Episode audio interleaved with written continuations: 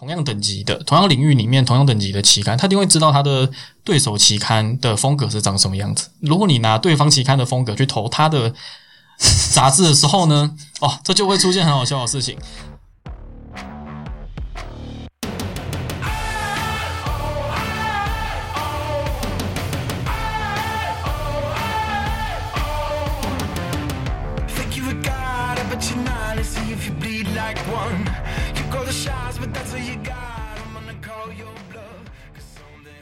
都可以讲，只是说怕怕有一些突然临时想不到什么，就是很你会有点小紧张，怕没有一直讲重点都在讲废话了，讲讲废话就 不会啦，你讲废话会被我剪掉，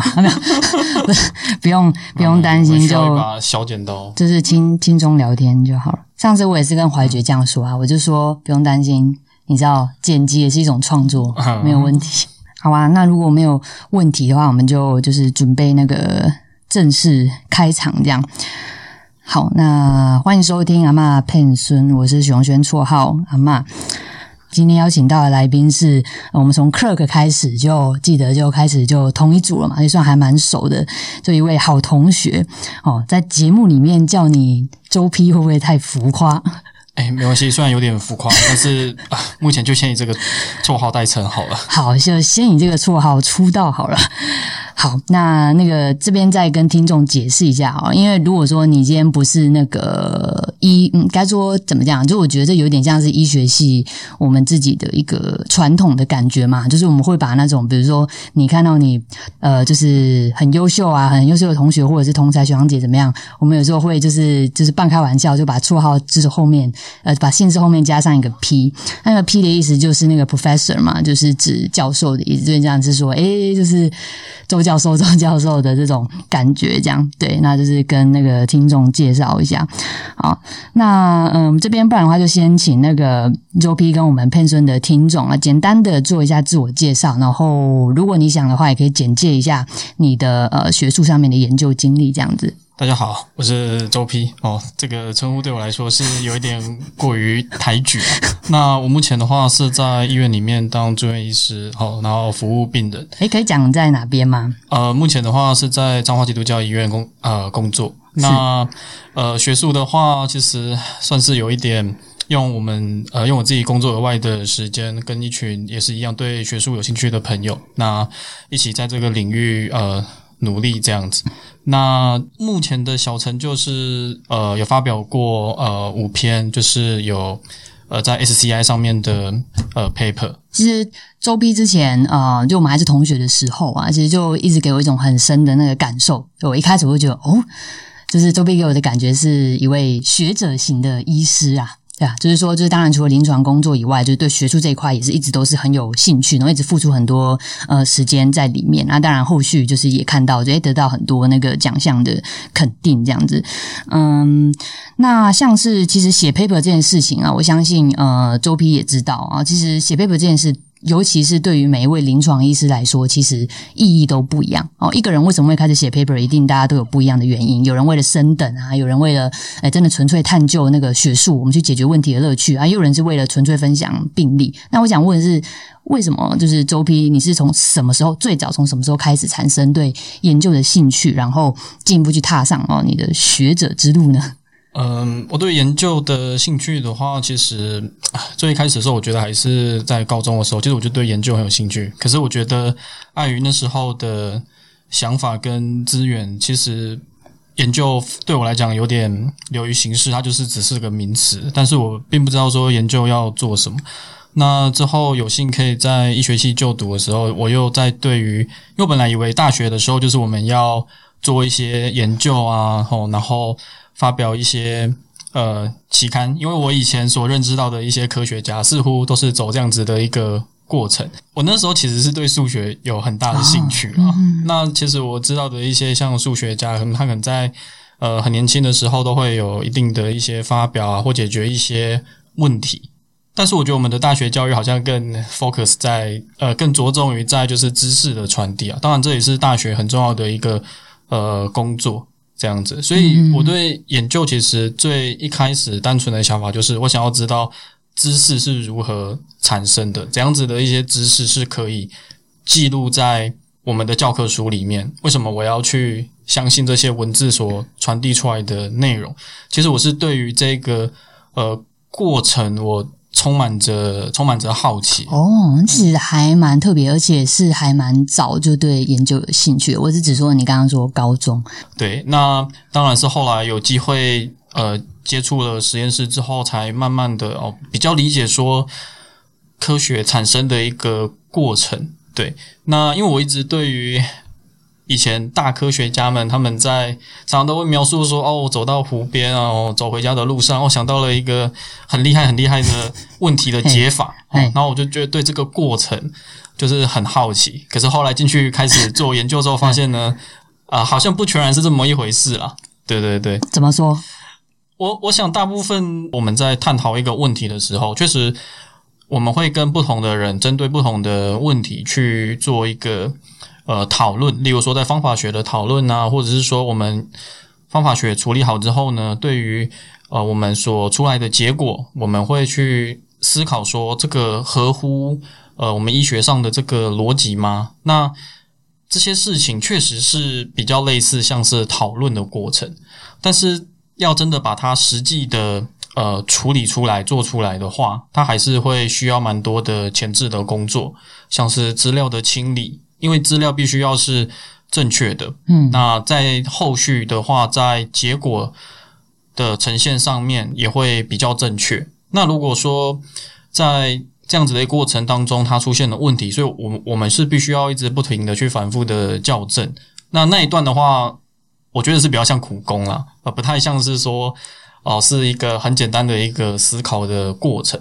但是在这个过程当中，会知道说，原来当初是那个地方做的不好，所以我们下一次要再做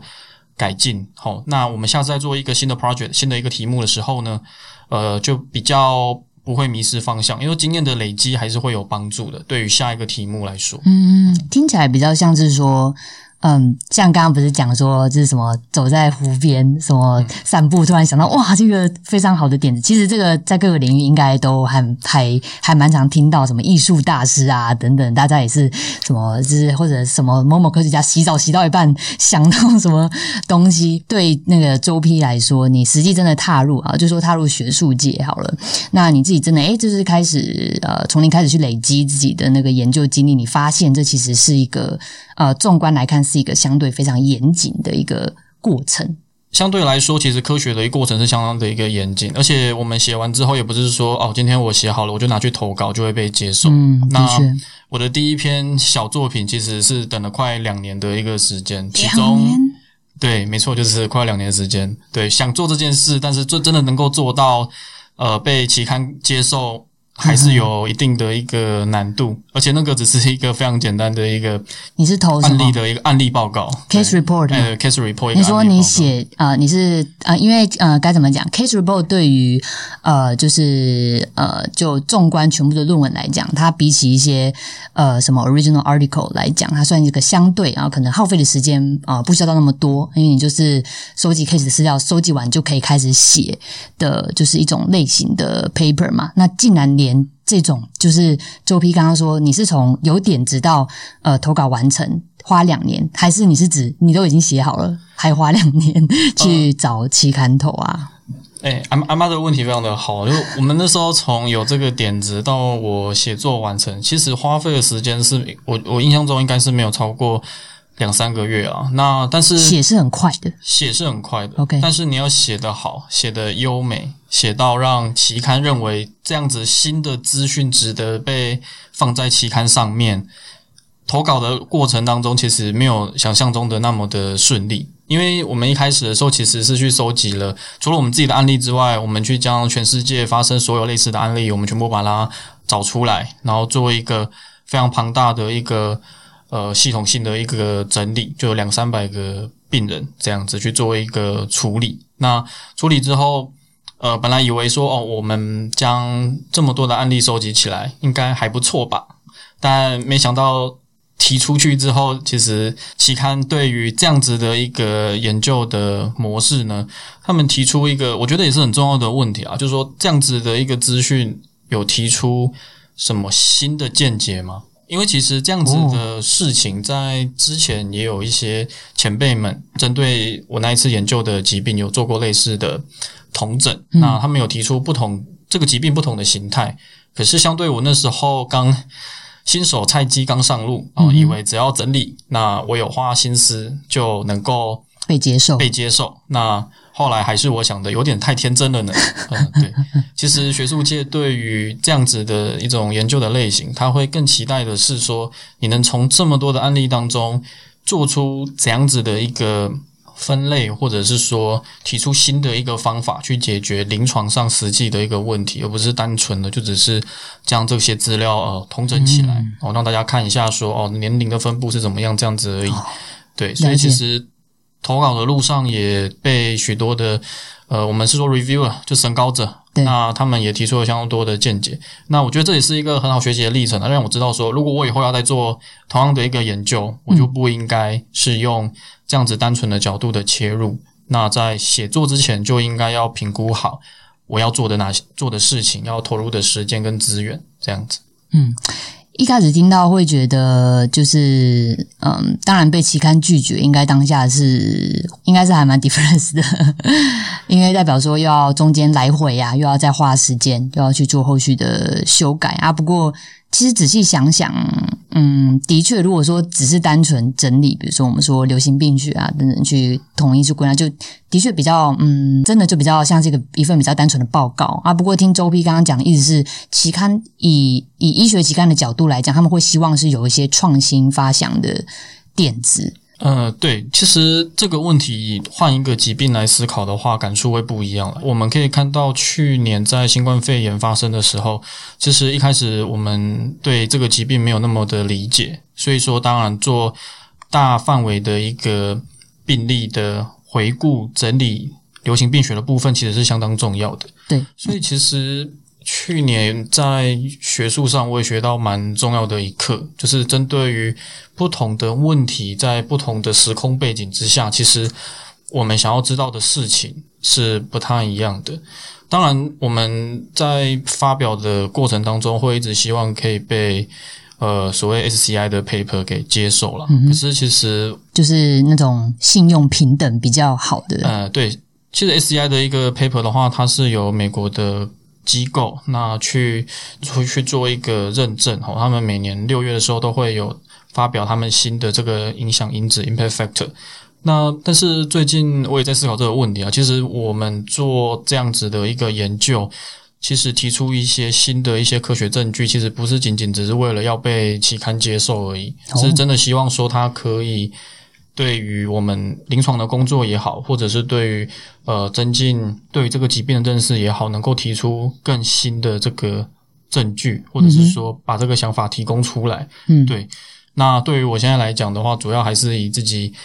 呃研究的兴趣，然后去将我自己有兴趣的问题做一个统整。那当然能够被接受是最好，但是。在这个过程当中，是有一点是有是是觉得还蛮享受，但是也蛮痛苦的，就是。嗯，那像比如说我们这集哦，当然周批现在我觉得已经已经不是菜鸡了啦。那因为毕竟我们这集一部分的那个听众，我想他们可能还是从零开始的。的意思是说，因为他们可能还没有找到一个固定呃配合的研究团队，或者也可能他们也只是慢慢的像当初嗯周批高中，诶才才可能刚刚开始对这一块开始是有一些好奇的感觉。那其实我们都知道，从零从零要到一是最困难的一段，然后前面花的时间一定越多。那如果没有遇到呃，比如说没有贵人的指引啊，还是没有真的适当团队资源，会走得很辛苦。那嗯，不晓得假设啊，就是周批对假设一位入门的菜鸡。啊，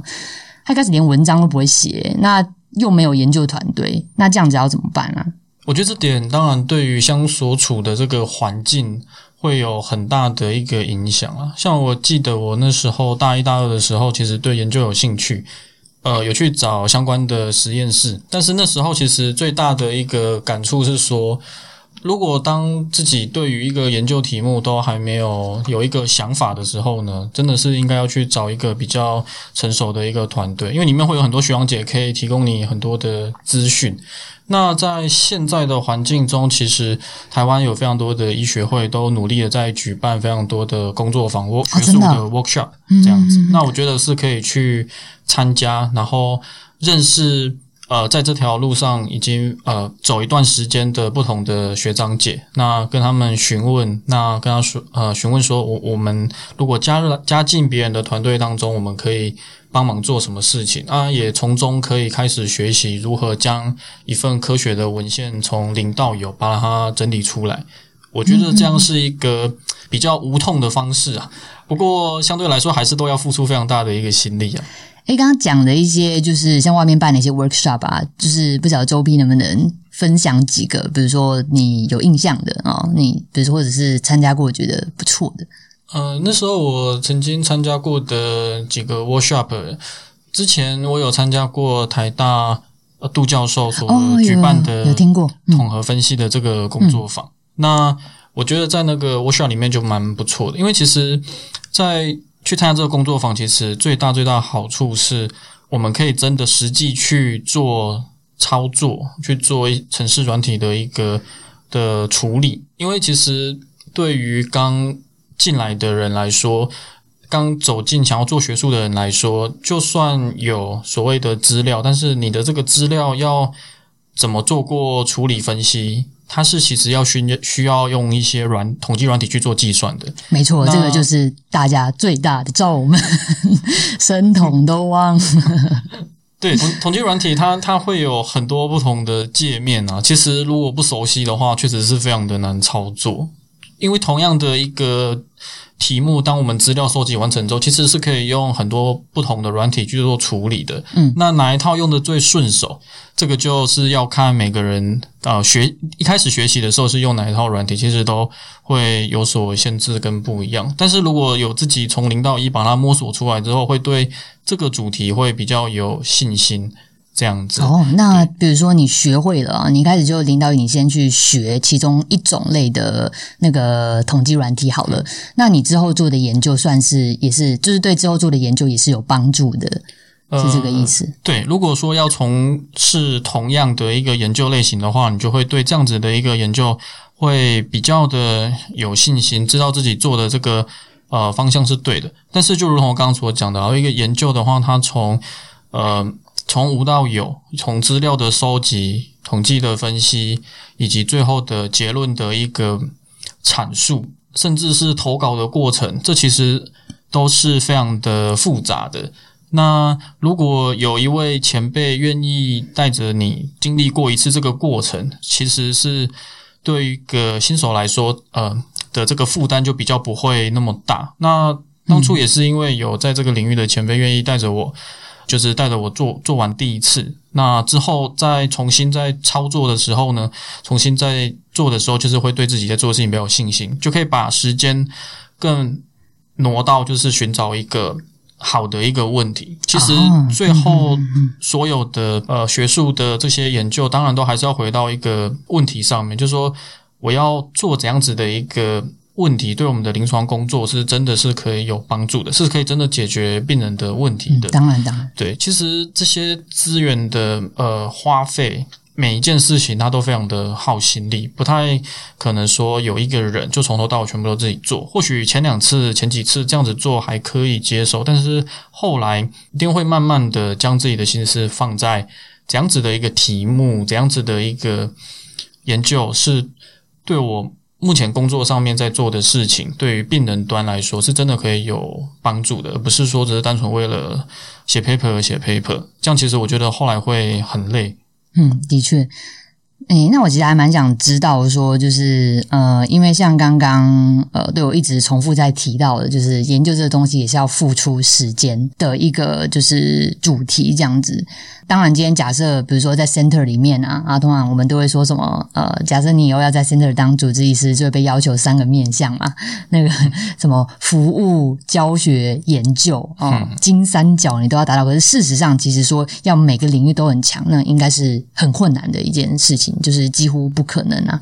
那我想知道说，那像呃周斌，你开始付出，也开始慢慢付出自己的时间在研究这一块之后，你一天的临床工作啊，就是你那个时候自己同时也有在付出时间在做研究的时候，你一整天是长什么样子的？我还蛮想知道的。其实我们住院医师的临床工作相对来说，呃，时间其实我觉得很固定，就是我们白天都要上班嘛，那晚上就是还有值班时间，所以通常都是值班后那个 PM off，就是我们可以我们的工作形态就是 PM off 后，那的那个下午或晚上找一个时间先休息一下，那再把剩下的时间那全心投入的去做研究，或者说晚上的时候跟自己的研究团队。呃，开一个 meeting，好，开一个会议，讨论一下我们最新的一个研究进度。那说实在的，到临床工作之后，当然没有办法像医学生时代，就是时间，就是晚上时间都是自己的。所以说，有一个学长曾经提供给我意见，我们就每天写一百个字。那三十天后，其实我们也会有三千字了。所以其实 放开心来想，也不用一直鞭打自己，每天就是一定要怎么样怎么样怎么样。但是我觉得要。把这件事情放在心上，那每天对于正在研究的内容有一些新的更新，我觉得是相对来说负担不会那么大，不会说突然哦明天就要把三千字的文件给生出来，那这样子的话，我觉得心理压力就会变得很大。我们就是匍匐前进，慢慢一步一步的 呃去达成这个目标。了解，就也不要给自己太大的压力，因为这是一件很长远的事情嘛。呃，对，因为我觉得临床医师最重要的还是临床工作，就是我们还是要对呃我们的病人负责，所以我觉得是临床工作要先完成到一定的程度之后呢，我们再用我们。呃，心有余力的时间，慢慢的将这些研究的内容，慢慢的一步一步的更新完成，我觉得是比较妥善的方法。当然之后变成呃主治医师之后呢，或许在时间的分配上，就是会需要再重新的呃思考一下。那毕竟当我还没有当主治医师，所以目前的话，我只能以住院医师的角度来看这件事情。了解，感谢分享。从呃进入那个学术界到现在啊，刚刚我们吃饭有聊到，就是已经周批有大概四五年的研究的经历了嘛。就是如果说今天是对研究都呃才才刚入门，那当然中间你可能会踩到一些雷啊等等的，会像刚刚讲的被期刊 reject 啦，被就是被退推荐要修改，还是说研究的中间呃就有很多困难需要去跨越过啦。那不晓得就是周批这边有没有什么切身的那个血泪经验，说就是能够给我们新手分享一些啊，比如说曾经。走错路啊，还是说有曾经发生过一些鬼故事这样子？鬼故事倒是没有啦，但是走错路，其实每天其实都在走错路。那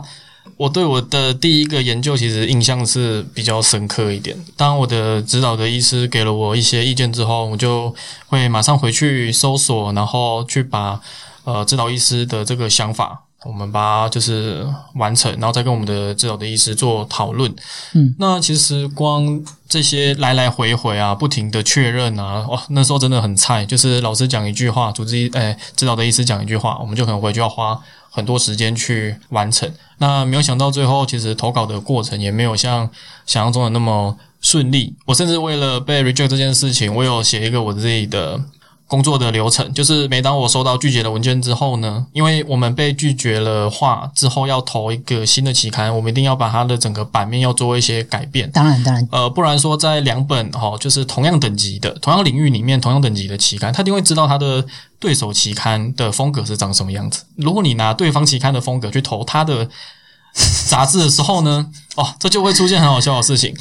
我懂你，哎，这这其实有点像面试，哎，就是就是两家不同的公司啊，他们明明都已经知道是吃死对头了，那比如说你在寄那个履历，结果你整个。风格显露出，哎，你其实并不是要来投我们这边，你这个很明显是要去投对面的那一家吧的那种感觉。呃，对，没错，我觉得这也是有礼貌的事啦。那但是其实，在修改的过程当中，就是它也是一件很琐碎的事，它不难，但是它很琐碎。那所以说，因为我的第一篇文件其实被拒绝了快七次，所以好 多次哦。所以说，每次投一个新的期刊，就要面对一个新的风格。所以我真的为了这件事情，有做自己的一个工作的一个流程表。我收到起，我收到文件之后，我就要先从文献的格式开始改，改完之后呢，再去改我的首页啦、标题啦，哈。但是我觉得那个经验非常的不错，因为不是只有这一次的投稿那么的壮烈，之后的投稿其实也都有经历这样子的一个过程，所以我蛮感谢当初我自己有把这个工作的流程把它留下来。我们要做发表的过程当中，一定会经历这个过程，只是次数的多寡而已。那前辈们也常叮咛我们，就说最好是拿到文献的当天就决定好下一本要投的期刊是什么，我们就赶快把它投出去，不然有时候拖着拖着这件事情就会慢慢的被遗忘。所以说我都会尽量的今日事今日毕啊。当我收到拒绝的当天，我隔天就会把它完成，或者是今天就会把它完成，赶快把它拿出去，这样再把它重新的投稿。这真是那个有点像是该怎么讲？我觉得周批你现在会很有经验，不是没有原因的。人家人家新手村出来去旁边的那个田野里面打史莱姆，一出来好像就被震 那么多次，好像就遇到大魔王的感觉。可是也因此累积了就是不少的经验，一定也是有所获得这样子。那诶，像比如说，其实我对来上那个片孙的，虽然说周批是呃开台以来第二位来宾而已嘛。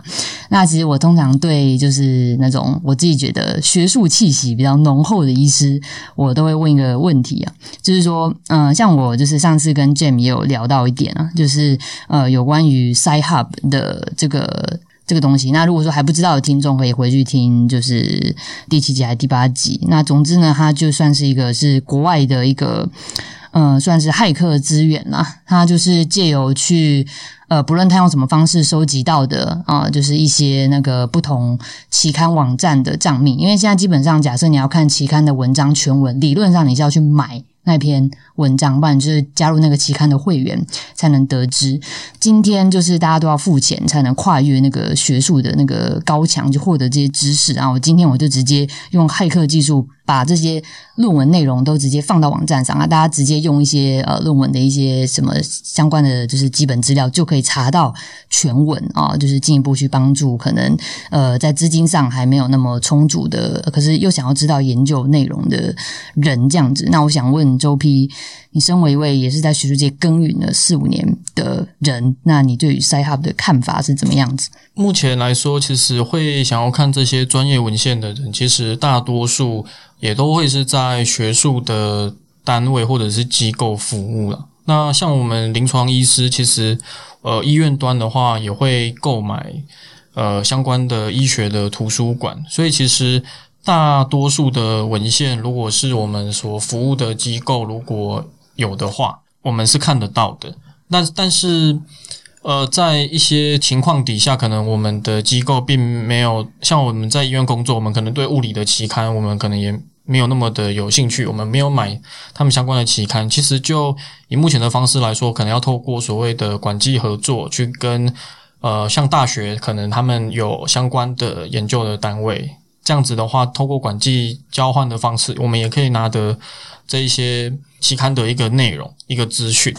那但是说回来，我就是我们可以知道说，就是这个过程其实是蛮耗时的。而且研究的这个过程，我们研究的人花了很多的心血，将这样子的一个呃研究投稿到期刊。那期刊也请了审稿者帮我们去审这些稿件，看我们的研究的做法跟讨论出来的结果是否是合理的。那是不是是在我们目前现有的科学证据上面再加上去的一个部分？有没有会对之前的研究造成怎样子的一个影响？互间的交互作用是翻转啊，还是怎样？对，但但是大多数都是延续前面的研究的结果，因为科学也不是突然哦一夕之间突然这样子嗯冒出来的这些研究的部分，所以说其实。当我们花这么多心力投稿，但是之后如果像连我们自己研究的人，我要去看我第一篇发表的文章，其实我也是要付钱的，哪怕我是那位作者。那当然，这样子的一个科学期刊的运作的方式，有它的历史背景跟渊源啦。但是我们可以知道说，这样子的一个方法，其实对于如果没有在呃大机构里面。工作的人来说，要更新这些文献资料，其实是相当的困难的。嗯，的的确，有的时候会还蛮看到有人在哦，比如说那个我们说看 PTT 的 Math Student，就是医学生版啊。早期我会觉得，哎，怎么那么多人在争 paper？就是他他他想要去看那个 paper 内文，可是他没有那个会员吧啊，可是他又不想要用一些呃可能比较呃不是法律规范里面的方式去取得，他可能就诶就是抛出来啊，希望啊可能有人有会员还是怎么样，可能有人是在 center 工作啊，医院有配合啊，什么 up to date 还是 PubMed 里面查得到的，那能不能分享给他？是这个意思吗？呃，对，其实这样子是目前来说比较。呃，正确的一个拿到资料的一个方法了。那当然，SciHub 有他们的这个有他们这样子的一个想法立场立场，所以其实对于现在学术的出版的方法来说，也变得越来越多元了。哦，是指说是不是？我记得之前有诶是 Jane 吗？还是谁有讲过？就是网络的。公开的 open open source 的一些投稿，你可以去投。那这样子，呃呃，想看的人他就不用去，就是经由加入会员什么，他就看得到。是有这种类型的平台期刊出现。目前的一个刊登的方法，有一种方法是 open access。哦哦哦，open access。open access 的一个部分的话，会要求投稿者在他被文章被接受了之后呢，可能要呃付一笔。金额的钱，然后去处理出版商他们所需要的出版的业务。那经过这样子的过程的话，版权的部分就是会在作者身上。所以说，其实之后我们如果要去看这篇文献的话，呃，我们就可以直接就看得到，不需要再跟呃期刊再做购买的一个动作。那这样子的一个方式，其实在这几年其实是越来越多期刊有尝试要转经营的一个跑道。其实我觉得这个也是一个很有趣的一个现象啊，就是说期刊的一个经营其实也是一门也是一门学问。那以前传统的期刊呢，它你是说像那个 Lancet，然后 NEJM 之类的？呃，对。在我们医学里面比较有名的几本杂志啊，里面应该 Drama 的这个经营的方式就是风格比较多元。Drama 他们现在的话，针对不同的医学的领域，都会有他们的呃子期刊哦。那这些子期刊其中里面有一个就是 Drama Network。那 Drama Network 的一个部分的话，它也是属于这种 Open Access 的这种形式。所以说，其实期刊他们在经营的角度上。要如何维持他们一贯比较呃，他要维持他们传统的这个学术的价值的风格之外，他们也有尝试这样子一个新的方法在出版所谓的期刊。所以我是觉得到以后来说的话，应该在出版的部分会目前看到最多就是哎两者并行。那当然以 NEJM 来说，目前呃好像是比较没有这个形式的。呃，对，还是要像像我有买会员，我才看得到它的内文这样子。对，就是你要呃，就是有点像订杂志一样，就是你要跟他订一年份的这个杂志。那你在那一年内，其实要看他们的文献的内容的话，就随便你看。嘿，对，就比较不会呃有所限制这样子。嗯嗯嗯，理解。好，那我们先休息一下，我们等一下再回来。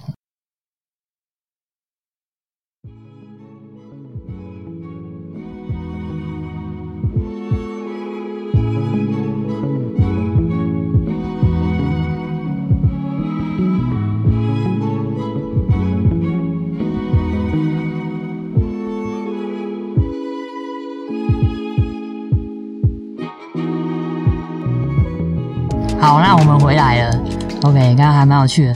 就是有跟周皮再聊一下。那嗯，我们刚刚有聊到就是关于 Sci Hub 的事情嘛。那有另外一件事情是我想要问的，因为就是上次跟 Jam 聊啊，没有聊到那个掠夺性期刊的事情嘛。Predator 就是 Journal 啊，就是说有的时候像有一些期刊呐，它乍看之下啊，刚出没多久啊，可能 Impact Factor 突然之间就。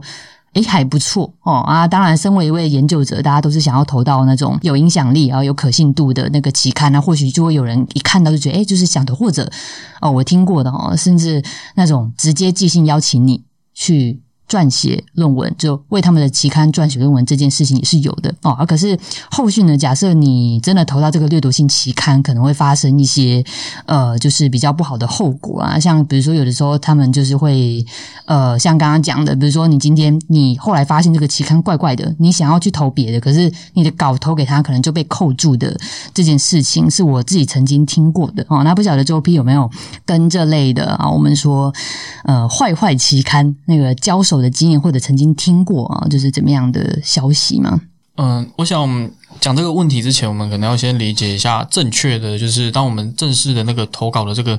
流程是这样的，就是我们写好一个文件呢，然后我们丢到期刊部那边，期刊部就会先帮我们做品质的检验啊，因为品质太差的文献，他们可能一开始就会直接退稿了。例如说，你的格式是完全不正确的，不是期刊要求的格式。那当这关所谓的行政的这个审查过了之后呢，才会进入实质的审查。那实质的审查又有分所谓的内审、外审。他们这本杂志里面的编辑部的人哈，会先初步看过哦，这个文献所讨论的题目值不值得再送出去给外部的审查委员再审查这个内容。他如果不值得，他在这关其实就会直接把他拒绝掉了。当我们开始进入正式审查的时候呢，就是这个过程就是会。呃，我自己经历过最快的是三个礼拜就接到 AppSet 的讯息。那目前最长的呢？哦，我目前有经历过六个月都还没有给我们消息，就是到底要不要接受，要不要进入下一个阶段的讯息？对，所以对于研究的人来说，就会心情就会悬荡不安，血压可能就会开始急速的升高了，就是每天都过在心惊胆战的生活。那所以说，其实这个等待的时期呢，有的时候如果等太久，也可以写信去问一下编辑说啊，我那个外审的状况是怎么样子。因为我知道的讯息是，毕竟帮我们审稿的也是人，他也会经也会有他自己在临床上的事情啦，或者是说他的一些私人的事情，这些我都有听闻过。所以说，也不是说完全不能跟编辑部那边询问一下自己稿件的状况。嗯，但是我们刚刚讲到的这个掠夺性的这个期刊呢，它的问题，我所经历过的是这样子啊，就说像我们这种刚开始做研究的，如果今天突然有一本杂志，然后你发现说它的呃 impact factor 影响因子还不错，然后他请你帮他撰写一个特殊的主题的时候，我相信大部分的人应该都会蛮开心的，就接受到这样子的邀请，甚至说有时候会发一封学。呃，他们的邀请函哦，请你去呃学会发表一个跟我们自己研究相关的一个主题。收到这样子的一个邀请，我觉得都是非常荣幸的一件事情。但是我们就发现说，就是这样子的一个邀请的杂志的名称呢，通常都会跟我们呃目前一些有 impact factor 的杂志的名称非常的类似，有的甚至就是在它的名字后面就多加几个英文字母。这样子，所以说要去辨识它的这个真伪的话，我们还是会建议说要到一个 Web of Science 的一个呃网页。那这个网页通常它是这个也是要有图书馆他们有购买的，我们就可以上去上面，然后去查询说这本邀请我们的杂志它是不是真的有 Impact Factor，因为。它里面这个网页上面就是会收录目前有被收录 impact factor 有的，然后或者是说美国的科学他们的研究所他们有收录的这些相关的这个文献。的这个杂志，然后可以知道说，哦，这个杂志是不是有真的受过审查啦？是真正有有影响力的这些杂志。所以说，其实通常收到这样子的一个邀请函，我都会上去查一下，说它是不是真的存在。那甚至其实也可以登录他们的网页去看。登录他们网页之后，就可以查一下他们的 editor 有是谁。那可以看一下说，是不是 editor 的经历啊，还是怎么样？嗯，所以说，其实整个杂志有时候要投稿前，还是要看一下这整本杂志给人的这个。感觉是不是是真实存在的？那当然，更高干的一些这种掠夺型的杂志，我有听过说，他们甚至连到 editor，他们常都是这样子，就是可能会发一个邀请信，请你到我们杂志社的 editor。那可能对方也还没有回复，但是就先把他的名字给挂上去了。对，所以说其实，呃，目前对我来说，要投杂志的话，可能还是要先知道自己是不是。有自己的心中目标的杂志，因为通常像这种邀请的时候，通常我们手边可能也不见得有他呃所邀请的这个题目了，所以说也不会说马上就可以立马对。哎撰写出来啊回信给他，所以说我觉得要经过一定的这个查核的这个过程，那通常也可以问一下身旁的同事说哎有没有收到这个邀请信，因为通常他这个发也不会只发一个，他可能会广发，OK，所以说。目前来说，大家对这件事情有一定的认知之后，其实呃，在被骗的这个几率是会比较低啊。不过这确实是呃需要小心的，毕竟收到邀请信还是非常的开心呢。毕竟才刚开始做研究，居然有人就愿意邀请说让我们去发表一些自己的想法，我觉得是蛮值得开心的。对，如果它不是坏坏期刊的话，这就会是一件好事。对啊，所以这就是刚刚那个周批介绍的那个呃，你说查可以去查阅那个网站，那我们事后我们也就放在下面的资讯栏，就是让听众们可以去做，如果需要的话可以去使用这样。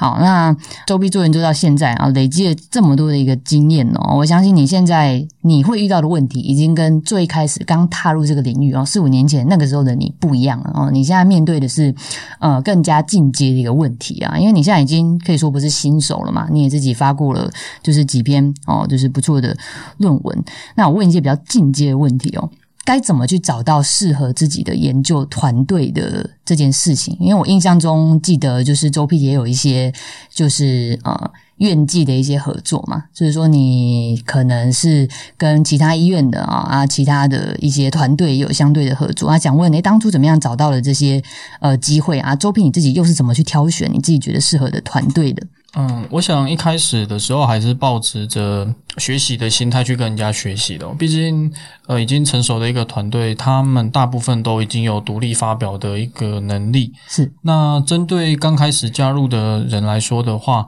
我觉得还是要先理清楚，说自己能够帮到呃目前这个已成熟的团队什么事情。因为如果说是带着一个自己的想法去想跟人家合作的话，那其实大部分。处理的部分，其实自己也要承担相对应的的这个，就是自己应该是要负责比较多的，对自己应该还是要负责在这篇自己想要撰写的文献上面比较多的一个心力啊，心力啦。因为对方可能一个成熟团队，他可以帮你解决很多一些行政面的问题，甚至是你会找人家合作，一定是希望跟对方合作的时候能够处理自己比较弱的这一块。嗯，对，所以说相对来说。一开始要跟要找到一个成熟的一个团队呢，我觉得应该还是要多去参加一些学术的活动。哦，那在参加这个学术的这个活动的过程当中，就会认识一些新的这个朋友。那也是对于学术有兴趣的人。那可能大家掌握的资源都不一样，真的是要多看、多听、多问啊，然后多去感受一下说。呃，自己目前的这个状态跟对方的这个状态，我们能不能够合作，才有办法进行下一步？嗯，因为几乎现在应该也都是都是团队的在进行的，当然是呃资源比较多哦。那就是像就是比起你一个人，就是从撰写 paper 到最后被期刊接受啊，团队花的时间一定是比较少的。那刚刚的感觉就有点比较像是每个人的配点不一样嘛。你先对，没错。你先配点比较多啊，你就比较会写啊，你写作很强啊。有人配点是在其他地方啊，比如说他跟官方交涉啊，他跟他跟医院争取资源啊，等等等的，或者是有人是对哎，就是各国呃，比如说呃，有有人是对各个不同期刊的，就是属性很了解，然后自己有很多次的投稿经验。那一个团队就像我们组队打怪，然后我们我们每个人就是集合，就是大家的就是长处啊，这样组成一个团队去，会让成功率越来越高。那刚刚是说从一些 workshop 就很像是你就是去找，就是。组队的队友的感觉啊，也顺便也是哎，去学习的过程中，同就是认识一些呃其他同样也也是对学术研究有兴趣的人，这样。那不晓得周斌，你呃，像你自己啊，你自己目前当然可能目前不晓得手上还有没有就是在正在进行中的 topic，我是不知道啊。就是想问的是说，未来啊，你对于自己的那个走在研究之路上的中长期目标是什么样的一个想象呢？嗯。应该这么说，就是我觉得到现在为止，我觉得还真的是在一个学习的过程。正如刚上一个题目啦，就是每当踏进一个新的领域，其实就会多很多要学习的事情。其实最后真的会发现，有些事情是靠自己是没有办法解决的。所以我会觉得说，找到对的一个团队，在大家都有办法提贡献一些资源的情况底下，其实要完成一个主题是比较有可能的。那之后的一个目标的话，当然我还是会比较放在说，在我自己所属的科别当中，去收集病人的这个资料，那再通过 IRB 的这个审查，那渐渐的可以将自己我们台湾的这个资讯，然后把它写成这个完整的这个研究，然后发表。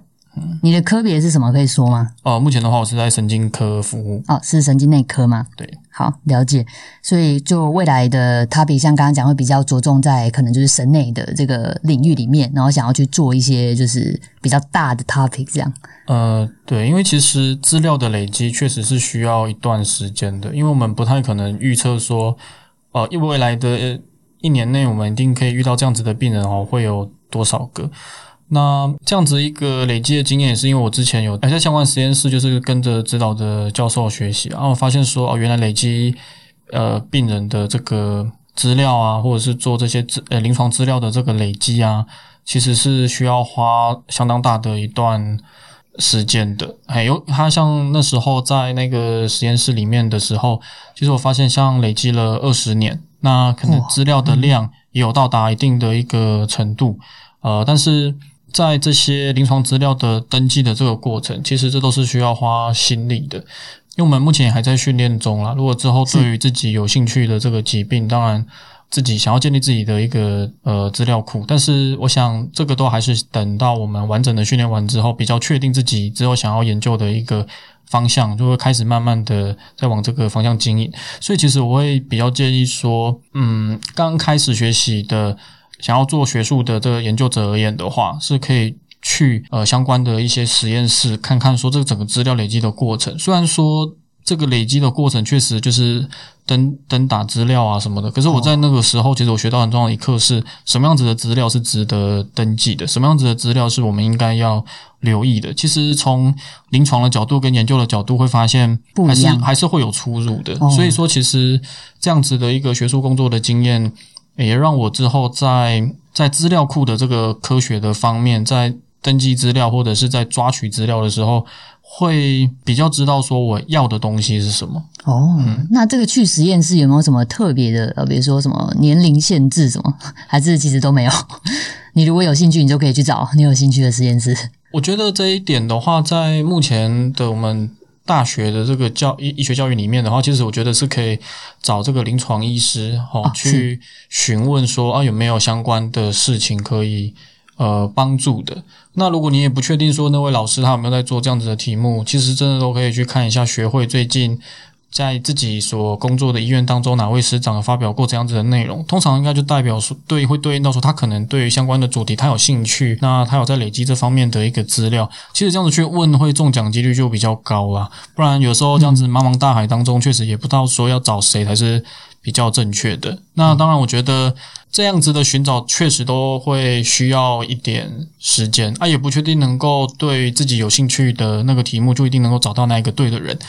但是我觉得在大学的时候，真的是把握机会，好好的在自己有兴趣的实验室，或者是说在有这样子环境的一个实验室，有做过相关的研究的事情的话，其实会对于后续你想要发展自己的自己的东西。会，我觉得会有蛮大的一个帮助的。是真的，大大学那自己可以运用的时间真的是太多了。嗯，好，那最后啊，我们来到节目的尾声，那就是不晓得周碧还有什么想要对啊，就是对研究有兴趣的那个学弟妹，还有没有想要再补充一些什么东西呢？我想，如果真的对研究有兴趣的话，一开始在如果说以以医学的研究来说，我自己会这样区分啊，可能要先知道自己是要做。资料型的研究呢，还是要做所谓我们所谓的 w lab 那 w lab 的话，就是做像细胞方面的细胞学相关的研究。其实这两个领域它都是研究，但是他们在实做的过程当中，其实差异性是非常的大的。我自己是也有在细胞实验室待过，在细胞实验室那个就有点像是养宠物的那种感觉，就是我们要照三餐，小白鼠啊，呃，对，类似像。诶，通常会从所谓的细胞研究开始。那细胞研究如果比较研究的架构可以过了，那我们可能就会开始到动物实验，然后最后再到所谓的临床实验，就是在人体上是去做呃研究。那这样子的一个过程其实相当的耗费时间，因为其实我刚刚讲的那三个，这这都是很大的一个 topic。你要在相关的实验室将所属的一些技能点好，那其实是。也要学习一段时间的，所以其实研究是一个非常非常广泛的名词。到底要研究什么？要用什么方法去做研究？这个其实，在